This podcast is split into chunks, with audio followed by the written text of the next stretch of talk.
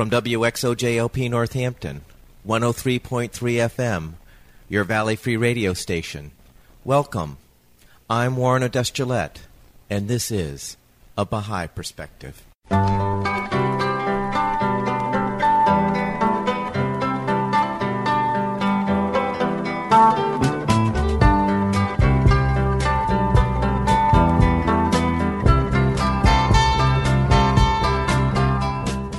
Welcome to A Baha'i Perspective.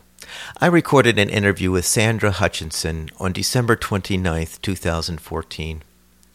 Sandra is the author of two books Chinese Brushstrokes, which is a memoir of her time in China in the prelude to and aftermath of the Tiananmen Square incident, and The Art of Nesting, a book of poems.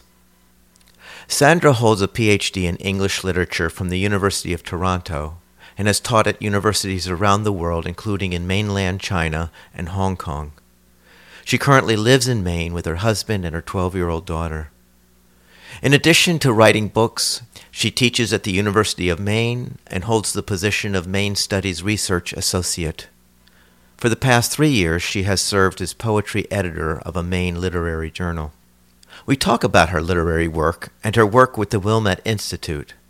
I started the interview by asking Sandra where she grew up and what was it like growing up there. I grew up in Toronto. My parents are both psychologists, so I grew up in a very uh, unusual world. My father was a forensic psychologist and involved in the forensic clinic in its early days at the University of Toronto. My mother is a child psychologist, so I, I grew up in this really exciting intellectual and social milieu psychology, at least in Toronto, was very much in its um, infancy then as a as an academic subject at the university, although it had been studied for well since the late 19th century, I think. But it had only after the war did it become a a popular discipline and a a profession that people were were entering in larger numbers, less esoteric and more viewed as a mainstream profession.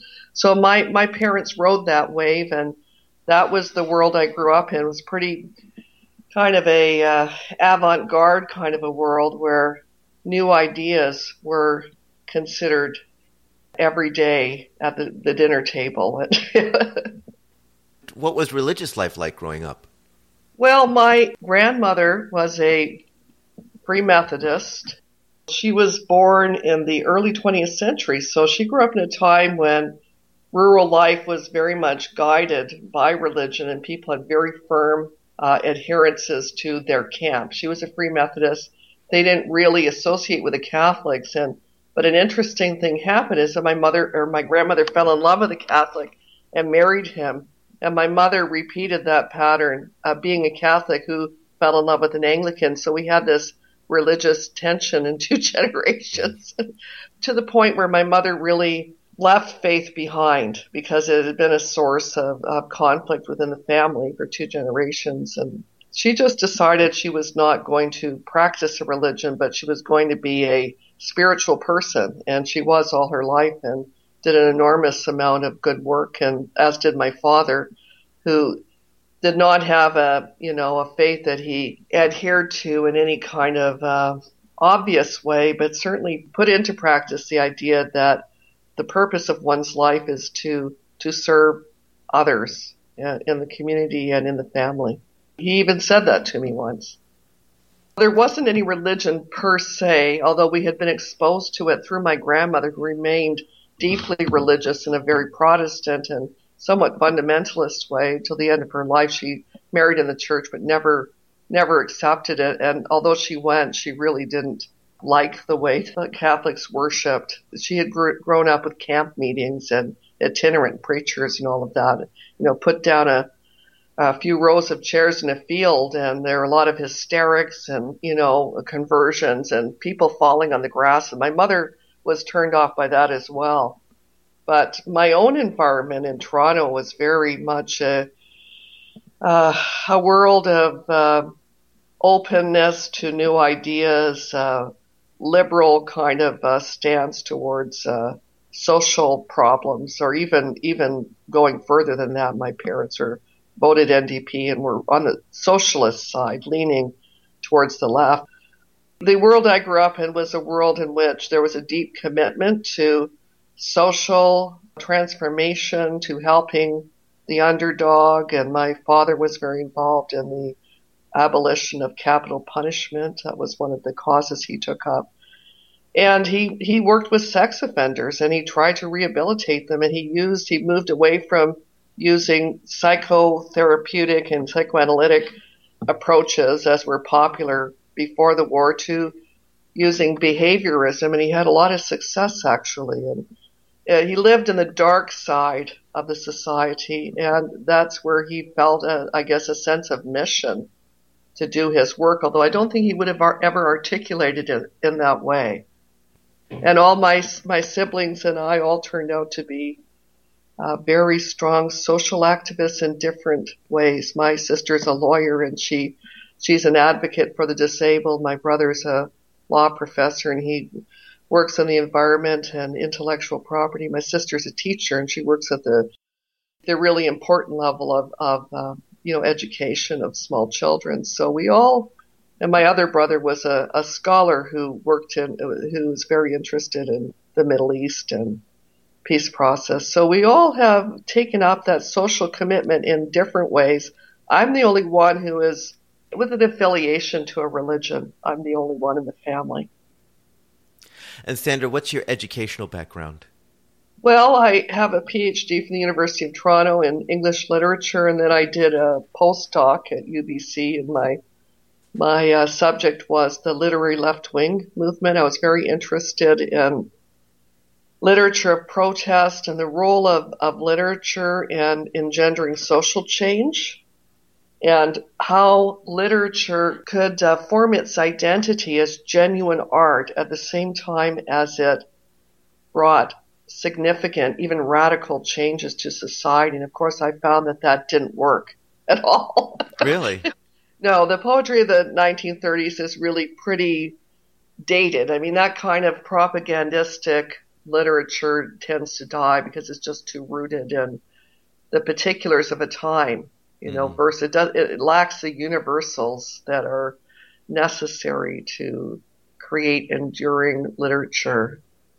Uh, the sense of a universal question that's being explored the significance just dies, I suppose. Hmm. And I found that in China, I went to China after I finished my PhD. I was very attracted to revolutionary movements, and hmm. well, I suppose in a sense that I was attracted to the Baha'i faith for that reason.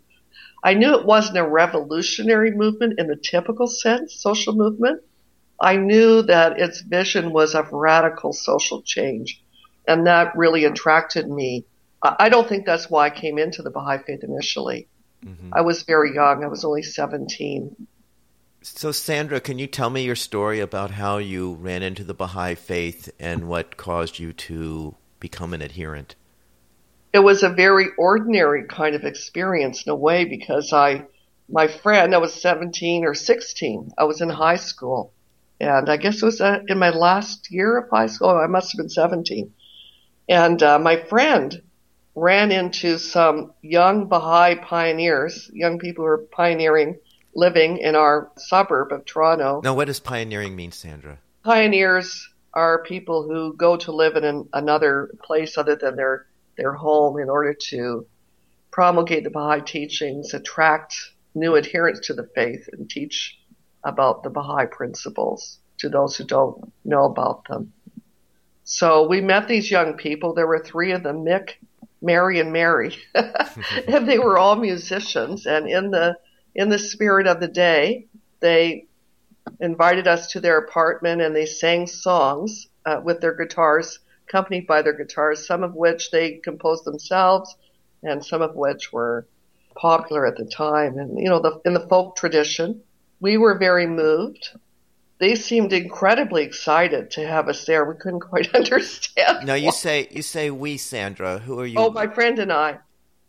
We went to their apartment. We listened to the songs, and we afterwards they asked us uh, if we wanted to hear about this new message, and we said sure. I mean, we were 17. We were open to everything, and they told us about Baha'u'llah and his teachings and that all religions are one. And I, I of course knew immediately it was true. It was not a question. And it wasn't a conversion experience or anything. It just seemed eminently reasonable. And I felt that, yes, this must be true. And so I joined. And my friend took uh, more time to join. But it, it took me a long time to really understand what I, uh, what I had embraced and to live it and to integrate it into my life. It was later on in that year that when I began to read the Baha'i writings, I had a kind of a conversion experience where I understood the beauty and the power and the spiritual potency of these writings, and it became less of an intellectual commitment than a, a deeply personal one. So you immediately grasped the concept of the oneness of religion. What did that concept mean to you?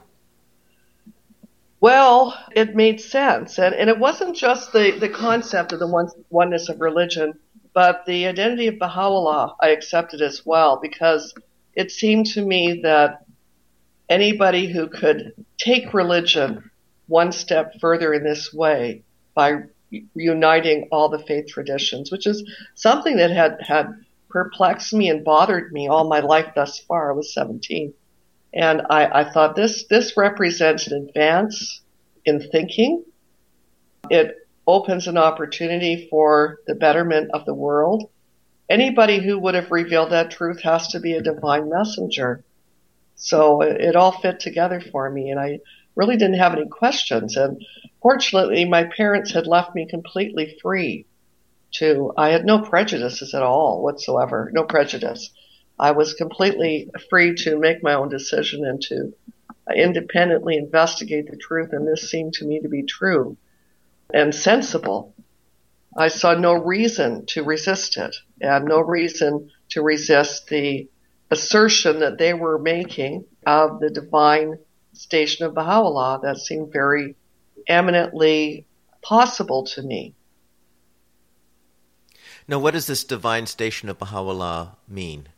Well, I, I knew that there was Jesus and Moses, and of course in Toronto in those days, we really didn't go much beyond that. They, there hadn't been the huge influx of Somalis or other ethnicities who who are Muslim, who follow Islam as a religion. So those are really my two reference points. One's understanding of the divine station of Baha'u'llah is something that continues to grow and evolve as one matures spiritually. And with the passage of time, I find that my grasp of what that means has really changed and deepened. Now, at that stage, when I was 17, I understood that yes, there there could very well be, and there there were, I believe, prophets that had come at different points in human history and intervene in human society, bringing with them a revelation that would enable the people of the day and their the subsequent generations to reshape society according to laws that were more appropriate for the day and teachings that were universal in their their significance, which had, had possibly been forgotten. So this this could happen over centuries, and Baha'u'llah was the latest messenger to renew the divine message and renew the contact of God with humanity.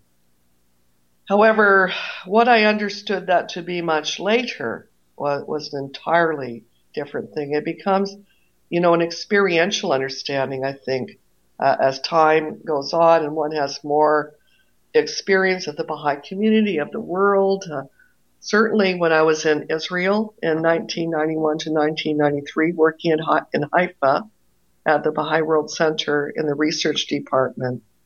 And as I probed more and more deeply the writings themselves and had the opportunity to be present in the holy places. And I'll never forget being able to participate and attend the centenary of the passing of Baha'u'llah at Bahji, the life changing, life transforming experience. Bahji being the Qibla, the point of adoration the center, spiritual center, axis of the Baha'i world and the place uh, where Baha'is go to, for pilgrimage once in their life or more. And that's where he, Baha'u'llah was laid to rest? Yes, this is uh, where he was laid to rest. Mm-hmm. And so that was a, an experience that very tr- much transformed my understanding of the Station of Baha'u'llah because being present in those holy places is quite a unique experience. Very yeah. difficult to describe. Yeah, it is. What's interesting is that the Baha'i faith was born out of Iran. Mm-hmm. Yet we have Baha'i holy places in Israel. Right. And as we all know, there's contention between Israel and Iran, yet the Baha'i faith transcended its history from Iran to Israel. And maybe you could explain how is it that a faith that was born in Iran ended up having historical significant places in Israel? Well, Baha'u'llah was exiled, as you know, and ended up in, in Akka, which was a penal colony at the time, from, you know, successively exiled to further and further from Iran and finally ending up in what was then Palestine. And, you know, we as Baha'is, as you know, view this as a fulfillment of the prophecies of the Bible and uh, other scriptures. So he ended up there, and um, of course, Palestine became Israel in the 1940s, and hence our Baha'i holy places are in the Holy Land, which is now called Israel. Going back to when you became a Baha'i, when you did become a Baha'i, did it change your perspective in what you wanted to make your life to be or what you what direction you wanted to take your life in? Well, you know, that was a complex and ongoing process. Mm-hmm. I don't think that happened right away. I mean, I, I, I had a, a, this kind of honeymoon period when I joined the Baha'i faith and I was in this state of ecstasy and bliss because I discovered this incredible truth, which was just mind blowing, really. Even though I wasn't a Christian and wasn't really raised as a Christian in any conscious way by my parents, I was aware of the prophecies that the Messiah would come, and of course that's that's in Judaism as well. And to think that this had actually happened took me a long time to absorb that. But I went away to university the next year, and I, I don't think that I had really integrated the Baha'i faith, its teachings, uh, what it really meant. I pursued my love of literature, and I did that right through to the end of the PhD. And it was at that time I began to consider what I was going to do with my life when I finished the PhD. And I went on a retreat, interestingly, a Catholic retreat. I did a lot of this in my graduate years. I went out to a Catholic retreat run by the Jesuits because it was just such a quiet place, beautiful place, and I could walk and be close to nature to really pray about what the next step was. And I, I had my second mystical experience in that place. And after that, I became very alive with a sense of mission and a feeling of urgency that I should do the thing that was the most I could do for the faith and, and take the biggest risk, make the largest sacrifice that I could contemplate making. And so I went, I, after I finished my postdoc and I was kind of upset when I got the postdoc, even though it was a lot of money and very prestigious because I wanted to go to China, I decided. During the postdoc years, I traveled a lot. I went to India. I went all over Europe because in 1986, I had gone on my first trip to China.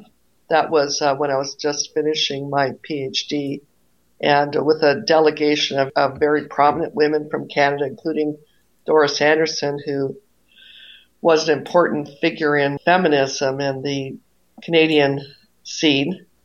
I went to China with the first women's delegation to visit Anhui province, and I had fallen in love with China and felt that this was a place where I could really do something. And of course, it was a, an important priority for the faith at that time because there was nobody in China. There were no Baha'is in China. And although we absolutely respected the wishes of the government and we didn't mention the faith at all, there was a movement to encourage Baha'is to go and offer social service to the Chinese people to uplift their societies after some fashion according to their abilities. So I went as a university teacher. I went right after the postdoc and I was young and I had very idealistic notions of what I would achieve or do in China. It was hard, very hard. I was very isolated. It was 1988. and I couldn't mention the faith. I certainly didn't have a Baha'i community of any kind there. And I said prayers and I offered service to the best of my ability to the university. Uh, of course, that year was a very critical year in China. It was a year of the Tiananmen uprising. And so in the spring, the student movement began, democracy movement, and classes were canceled, and there's a class boycott, and there was all kinds of activity and protests uh, in the central area of the city in Hefei and also in Beijing, Shanghai, all over China, and ending in the Tiananmen massacre about which we have all read in the newspapers and seen news coverage of on television. That was how I left China. I was evacuated by my government. It's very traumatic. Thus, my idealism about, well, first of all, about societies like China that attempted that kind of radical social change. That idealism was very crushed. But my sense of what I could do in a country like that was also shattered in a sense. My hopes were shattered. I came back from it. It took me a long time to to sort it all out and to understand what the nature of true social transformation was. I used the Baha'i teachings to unravel that question for myself and came to to reflect very differently on what had happened in China. I used to tell my students in the days before the class boycott, things were already heating up in China and it looked like there was going to be a mass movement of the sort that there was eventually. I told them, I said, you know, evolution is revolution without the R. I said, that's the way China has to go. Evolution, social evolution, revolution. The R has a, a kind of a, an aggressive, vicious sound. Yeah. And revolution has a, an aggressive, vicious outcome almost always. I really discouraged them from that kind of radical social change. I did understand, even at that time, that what the Baha'i community was doing was very different from that. It was very evolutionary, very organic. It never involved confrontation. It never involved demands of the sort the students were making. It involved negotiation. It involved gradual social change and participatory democracy that also had governments on board. You know, it happened through a system of government rather than despite it. I wrote a book about it, and that was healing for me about what I had seen in China. Uh, not only the, the tragedy, but the beauty and the hope that was uh, embedded in the culture at that time, and the vision of change, and the spirituality as well, because there was a an openness to spirituality and a, a search for uh, something to follow, something to believe in. And I think I've always felt that Tiananmen ended that, crushed the idealism of the Chinese people, and they really abandoned the search for social change and for systems that might bring the kind of social change and social good that they sought, and they became materialistic that just led to very different things than I had hoped for. Not a return to the cultural strengths, you know, the traditional strengths of the Chinese people and their traditions, their philosophies, but rather a an opening up to Western ideas and to Western notions of prosperity, which were very much rooted in materialism. The book that you wrote, Sandra, is called Chinese Brushstrokes. Right. Yes, it is. Chinese Brushstrokes, 1996. Turnstone Press in Canada published it. Do you have a favorite passage that you'd like to read from that? How about this? All right. This is from the, the prologue, and I think this pretty much sums up what I learned in China, more or less. Okay. I open up talking about Bertrand Russell and how he went to China in the 1920s. Bertrand Russell wrote, But those who value wisdom or beauty or even the simple enjoyment of life, will find more of these things in China than in the distracted and turbulent West. I looked out of the window. Below me brooded a vast darkness. I could not guess the hour. North American time has lost all relevance. I wondered if we were flying over the Yellow Sea yet. I continued reading. I wish I could hope that China, in return for our scientific knowledge, may give us something of her large tolerance and contemplative peace of mind. I went on at the end of that first piece, which is the prologue, and give my own impressions uh, thus far of what China was for me. Contemplative peace of mind a year after my return from China, I was still meditating on Russell's words. The China I had known was gray, soot filled, bleak, and depressing. It bore little resemblance to Bertrand Russell's China. Yet why, when I thought of my time in China, did I remember only the music of the rain falling in the leaves of the bajiao trees outside my window, and a Chinese garden adorning the courtyard of the foreign guest house, with its quaint arched bridges overshadowing glistening ponds of serene white water lilies. I remember the Lake of Tears, an algae-infested man-made lake the university officials had somehow decided was essential to the beautification of the campus, shimmering as the students walked hand in hand around it on moonlit nights, and the old people swaying to some ancient inner music as they practiced Tai Chi on its shores at dawn. One night, about a year after I returned from China, I had a dream. My Chinese teacher was taking me on a train back, far back into time. As we traveled, I passed by all the people who had been part of my past, grade school friends, comrades from my young adulthood, fellow travelers from more recent times, until I arrived at a beautiful garden in the classical Chinese style. The train stopped. I disembarked. I passed through an arched doorway into the garden. A brushstroke master waited to greet me. A room had been prepared for me. With a wave of his hand, he gestured his welcome. I entered the room and sat down. Then I took up my brush and I began to paint.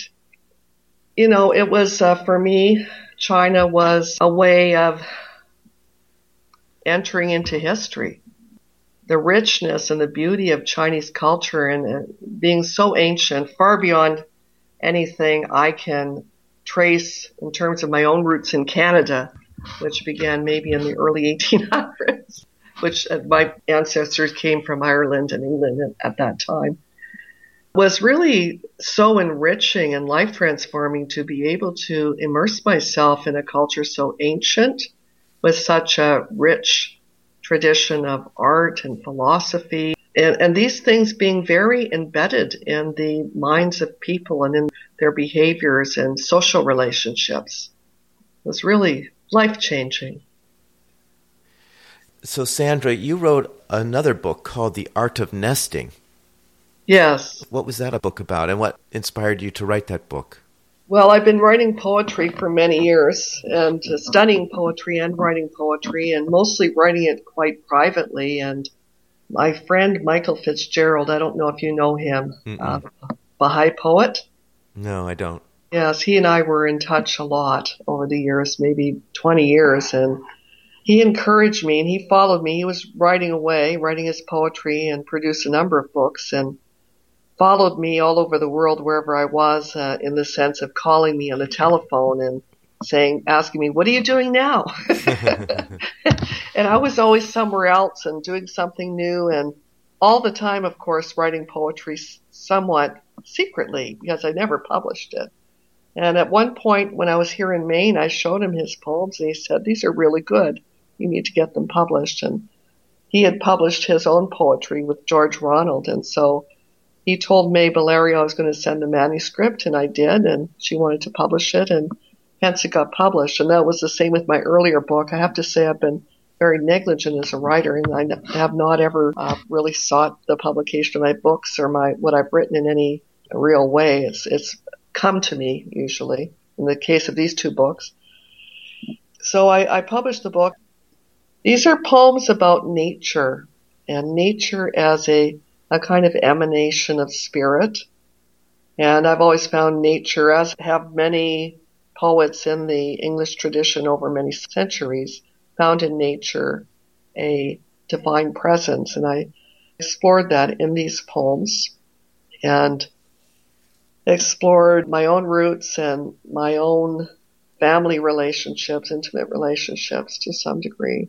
And then at the very end of the book, there's a long poem uh, called Celestial Navigations, which is about the whole 20th century and it's an attempt at a kind of a very mini epic, really, uh, looking at the trials and tribulations of the 20th century and the kind of salvation that the message of Baha'u'llah has brought and how it will bring out of that darkness light and transformation. And so I, I use the metaphor of the sailing voyage to explore that concept of salvation through the Baha'i revelation in the 20th century and 21st, because this was published in 2008, this, this book. I really, really want to read you the last poem, which is set in Israel, because I think this poem is maybe the first of its kind. I'm not sure. Sandra didn't have her poetry with her when I asked her for a recitation. She graciously committed to emailing a recording of an excerpt from her sequence of poems called Celestial Navigations, which draws on the tablet of the Holy Mariner, a mystical work by Baha'u'llah. This poem sequence is called In the Persian Garden. She also introduces the poem in the recording that she provided. I'd like to read a poem from The Art of Nesting, which was published by George Ronald in 2008. It's uh, the lyrics called In the Persian Garden. It's the last lyric in a long poem entitled Celestial Navigations, uh, which was inspired by Baha'u'llah's Tablet of the Holy Mariner. This final lyric describes the resting place of Baha'u'llah at Bahji, and uh, the poem has taken us on a sea voyage through the 20th century Holocaust and war, and this is the final destination. In a Persian garden. Twilight settles over the garden of good and evil, rising out of the mist at dawn, the richness of loam, a clean slate waiting to be inscribed with the poetry of trees, flowers. Even the lowly shrub cries out, to be appointed to the design is all it asks, beneath the lordly cypress. No sins of omission here, each unfolding leaf and bud spans the arc of grace, enters into peace, secure. Sea turns to sky, sky to earth, the firmament eclipsed by acres of shrub stars in concentric circles. A single olive tree some distant cousin of Gethsemane, gnarled and bent, punctuates the path to the Qibla with the knots and whorls of holy utterance. The gems of its wisdom engraved in the stoic bark, betrayals unspoken. How the tree seems to look on with the eye of God, noting what is left undone and filling the interstices with bird song the ship of fancy standeth still. You are involved with the Wilmette Institute, and I was wondering if you could describe to folks what the Wilmette Institute is and what is your involvement with it. It is an online university of a sort, Baha'i University, in which people are enrolling to take courses on a wide variety of Baha'i subjects and Baha'i related subjects. There's a course on climate change, for example.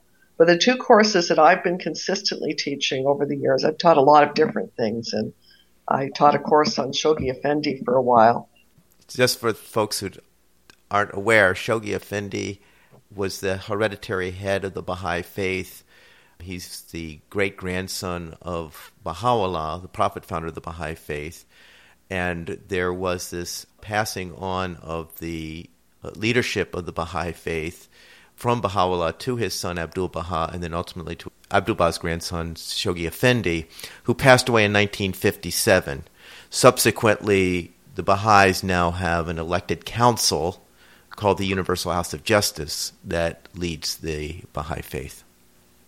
I taught a course on uh, writings of Shoghi Effendi. Uh, I think I taught a course that was on his guardianship, mm-hmm. his ministry, It was quite a while ago. But I, I taught a couple of courses on, on Shoghi Effendi. Mm-hmm. But then I gradually gravitated towards uh, two courses which are really I'm really strongly interested in these these subjects, and one is the practice of the arts, which is a new course that I've just started up with visual artist uh, Marjan Nirou, and we have together offered this course twice now, and it's for people who are interested in developing as artists, people who are already practicing the arts in the Baha'i community and beyond, of course, they're welcome, or people who are interested in practicing the arts. So we have visual artists and we have writers.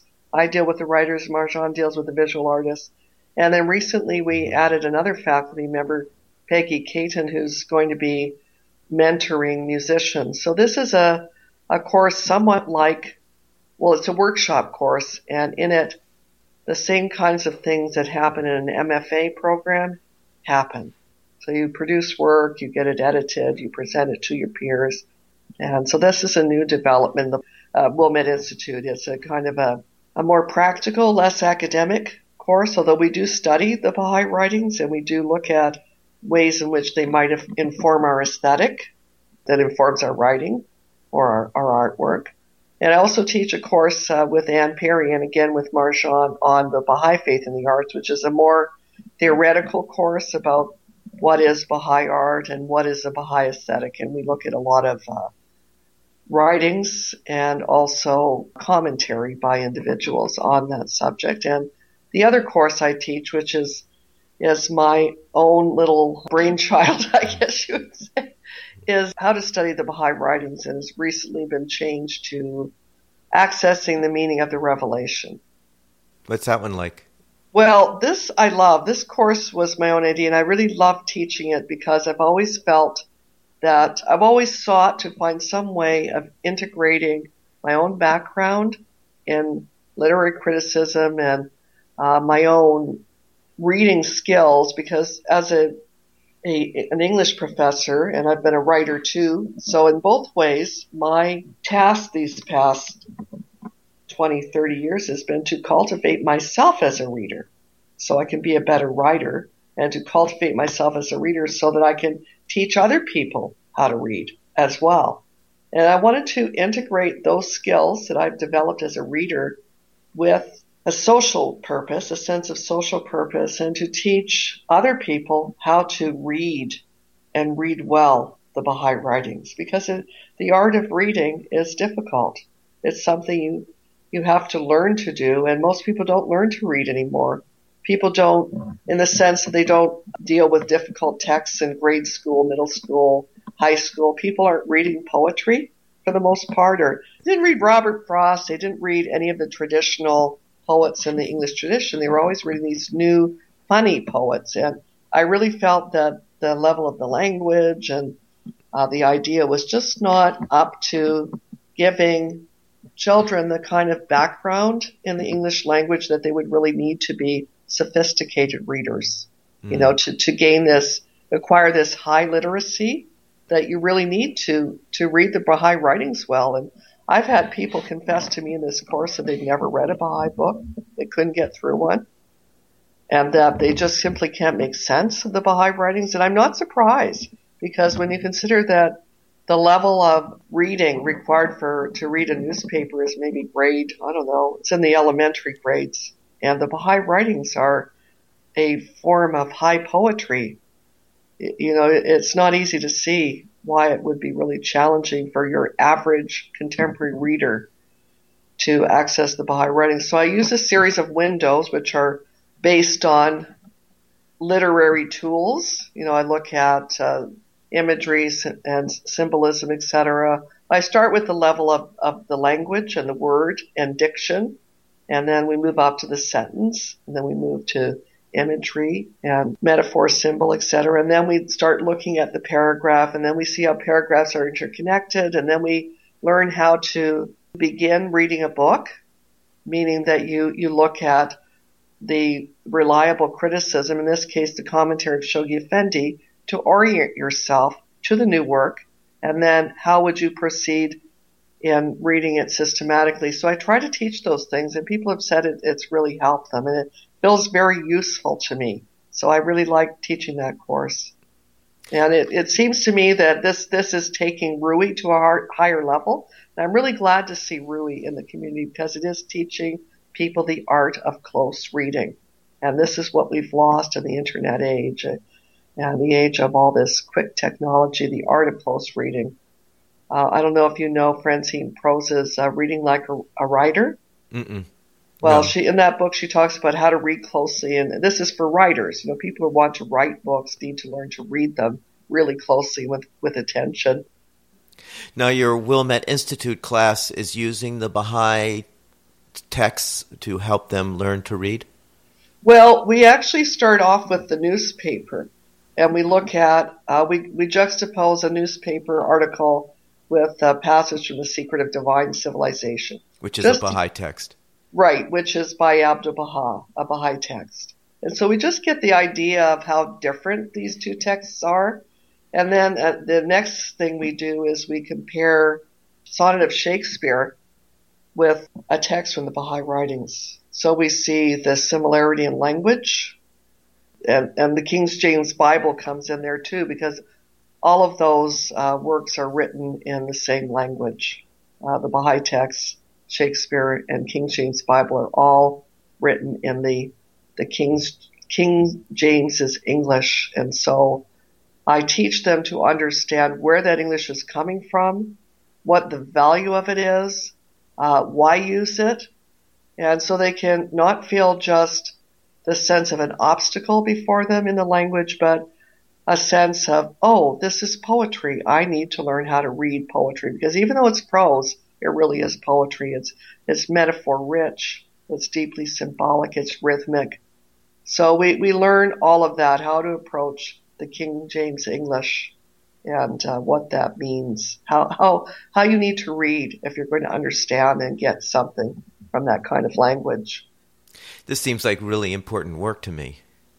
Well, I think it is, and it, you know, it was for it for me. It, it happened as a result of my work in the research department, where I began to, in Haifa, where I began to integrate my skills as a literary critic and a reader of text with the Baha'i writings. I began to think, gee, I can read the Baha'i writings in the same way I can read a poem by Wordsworth. I can apply exactly the same tools, the same skills, and get deep into uh, any Baha'i writing. And, and it was after that, at that period when I was in Haifa, that I began to write commentary, you know, individual commentary, of course, on the Baha'i writings. I wrote an article on Shoghi Effendi and the American Dream and the ways in which he recast and reinterpreted the American Dream and the Promised Day has come and Advent of Divine Justice.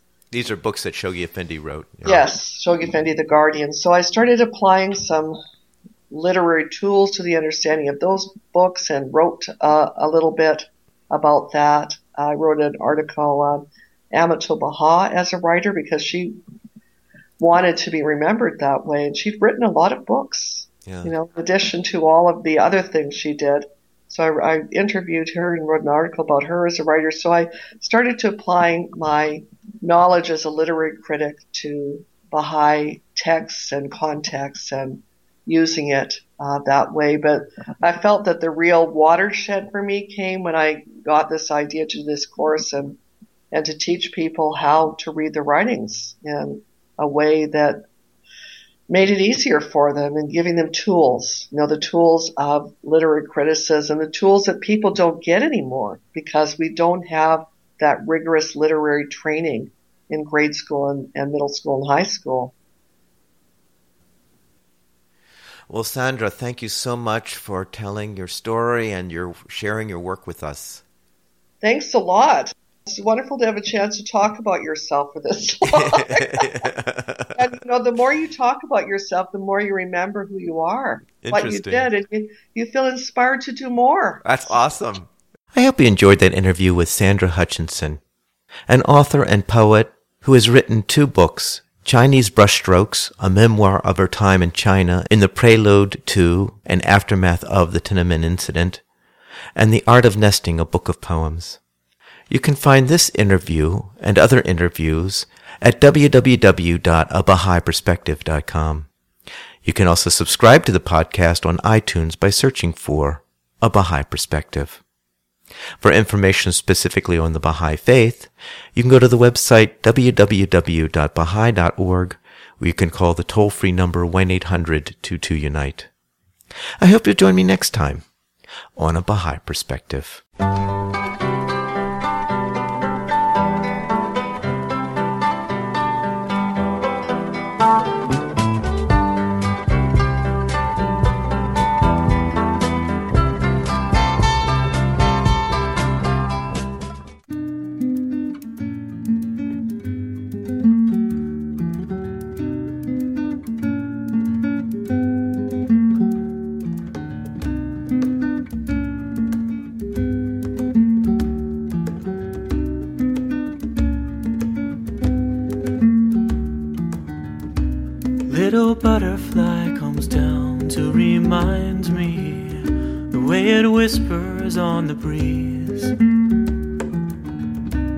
All this weight I carry around deep inside me makes it harder to fly free. So fly, little one, fly. You're the answer to the prayers of every saint that longed to die. No earthly things on your clean, tiny wings, made only of virtue and the sky. So fly,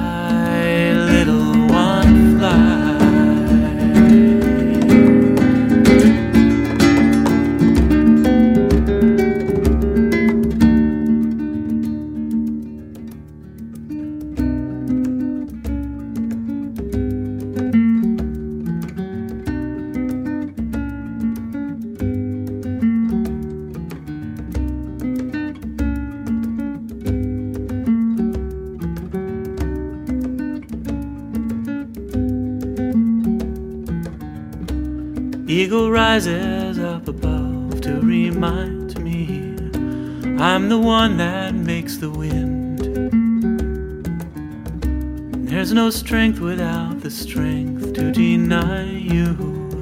There's no power without the power to sin. So fly, noble one, fly. You look above the world within you, you can go higher if you try. No earthly things on your clean, mighty wings. Now you know the one who made the sky. Little one, fly. Fly, little one,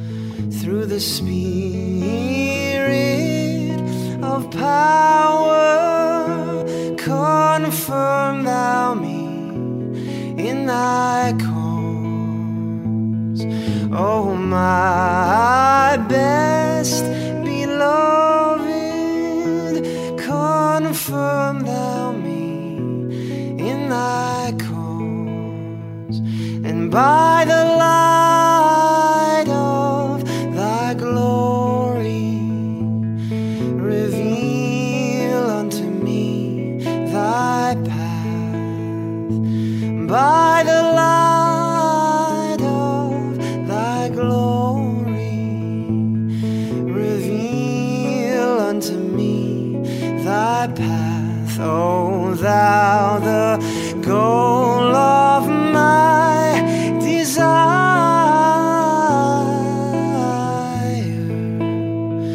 And through the power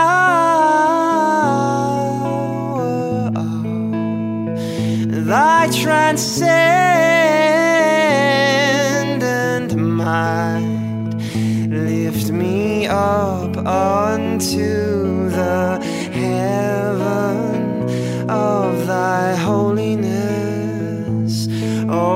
so